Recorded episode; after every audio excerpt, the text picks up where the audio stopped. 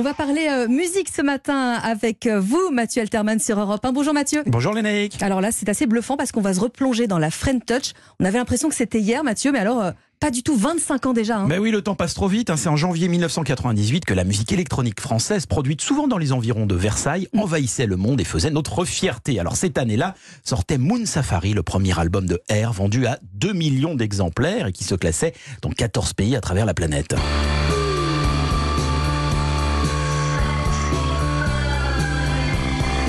Voilà qui imposait cette touche française si chic et pas seulement réservée au dance floor. Enfin, on écoutait de la musique produite chez nous, ce qui n'arrivait plus depuis des décennies. Merci qui? Bah merci les premiers artistes de ce courant. Le groupe Daft Punk qui avait ouvert la voie un an plus tôt lors de l'hiver 1997 en annonçant la couleur autour du monde.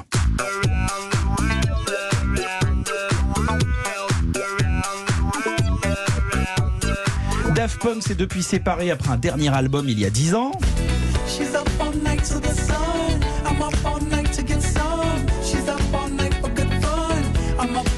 Et ces deux membres demeurent très discrets. R ne sort plus de nouvel album depuis 2012, mais Jean-Benoît Dunkel et Nicolas Godin sortent en solo des albums très réussis, comme la BO du film Fire of Love pour ce dernier.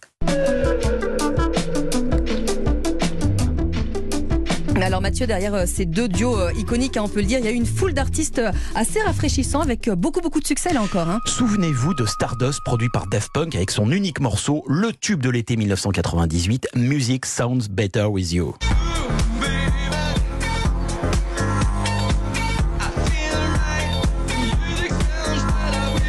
En 1999, c'est Mister Oiseau alias Quentin Dupieux qui vend 3 millions d'exemplaires de son flat beat.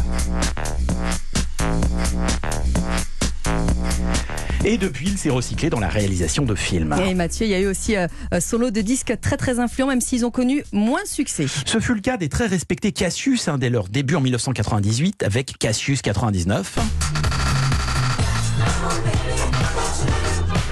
Ou bien d'Alex Goffler et The Shine en 1999.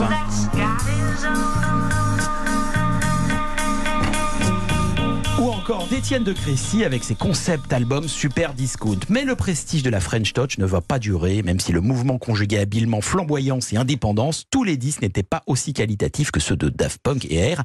Et trop de pauses, trop d'esthétique et pas assez de vrais bons morceaux eurent raison du phénomène. En 2023, Phoenix.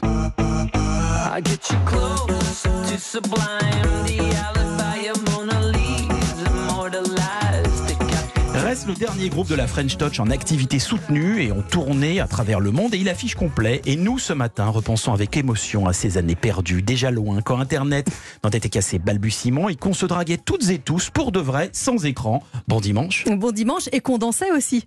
Mais grave.